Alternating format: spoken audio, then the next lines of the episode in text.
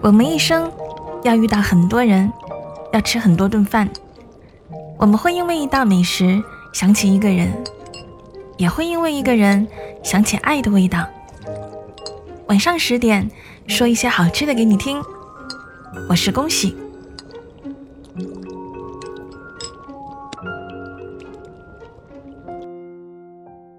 最近，文文在追《乘风破浪的姐姐》。几周下来，被每个姐姐的努力、拼搏和才艺征服得彻彻底底。尤其是公演的第二场，叮当组的表演更令他感慨。他把《仰视而来》听了两遍，听着那一句“我做我自己，披星戴月的盖世英雄”，看了许久，然后不知道为什么。特别就想吃肉蟹煲。肉蟹煲对中国人来说，并不是一道家常菜，因为主料之一肉蟹，原本是产于缅甸和孟加拉一带的海里，在中国为人熟知，最早也是在盛产螃蟹的地区，比如文文的老家嘉兴。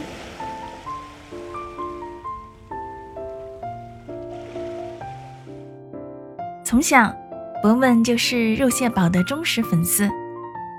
每当要考试了、过生日了，或者他心情低落了，妈妈就会给他做肉蟹堡，用这份正能量满满的菜来为他打气。在他的记忆里，母亲的爱无比鲜明地体现在刷螃蟹、切年糕、洗菜的身影里。和标准的做法不一样，妈妈的肉蟹包有它独特的配方。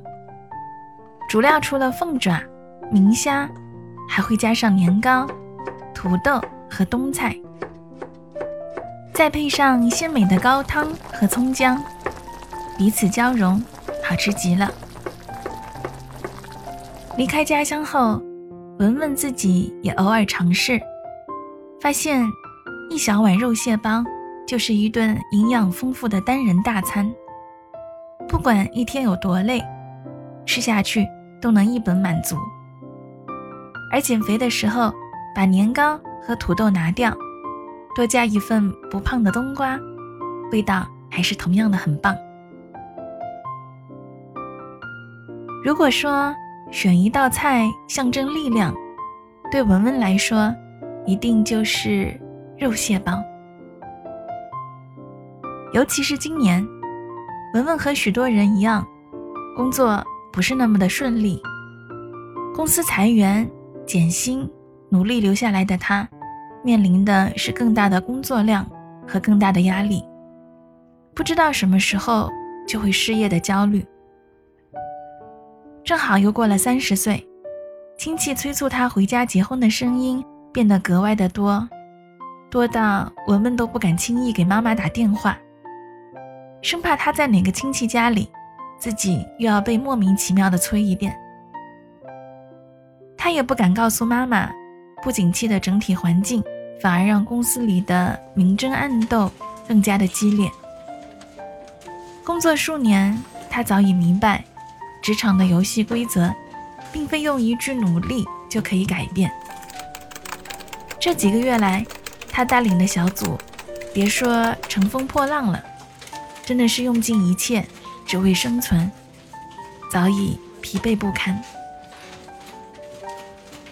他不想妈妈为自己担心，也会想起自己离开家里的初心。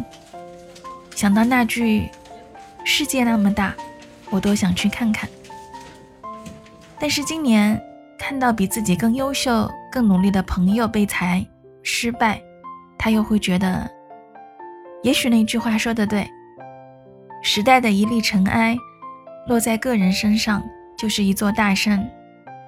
人不管怎么拼命，都无法逃脱大环境的影响。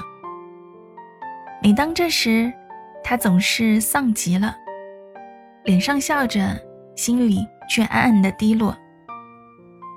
他也会想，三十岁了，工作不上不下，情感一片空白，是不是自己所坚持的这一切，真的都没有意义？乘风破浪的姐姐出现后，他抱着解压的心情开始追，但是看着看着，却从一个综艺里看到了自己的职场过往，曾有的心态，甚至曾遇到过的类似的人。他开始羡慕宁静的气场，欣赏蓝盈莹的努力，也心疼叮当的不易。更奇妙的是，看到台上拼搏的姐姐们。他的确感受到了某种鼓励。看完公演的第二场，听完第二遍《仰视而来》，他突然觉得，没有什么大不了的。这个世上，就是有人会面对不那么公平的游戏规则，会拿到不那么好的牌，或者注定走不到最后。但是在这个过程中，拼搏过的一切。努力过的一切都会留下痕迹。人也可以独自奋斗，大不了就像那首歌所唱，成为自己披星戴月的盖世英雄。想完，他钻进厨房，决定在这个周末，抛开工作和焦虑，好好为自己炖一锅肉蟹煲，好好吃完，继续出发。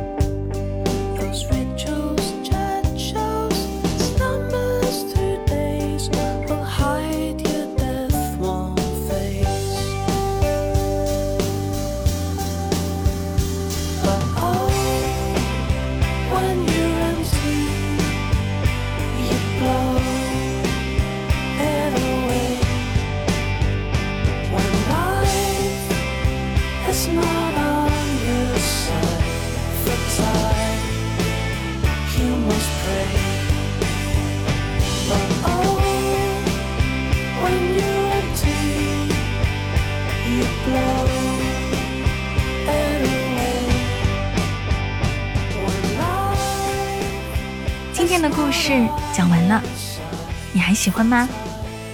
别忘了可以订阅并且五星好评啊！对了，每天晚上二十一点三十分，我都会在喜马拉雅音频直播。点击节目上方头像“陆苑杨恭喜”，关注我就可以找到我了。我在直播间等你一起来分享人间美味。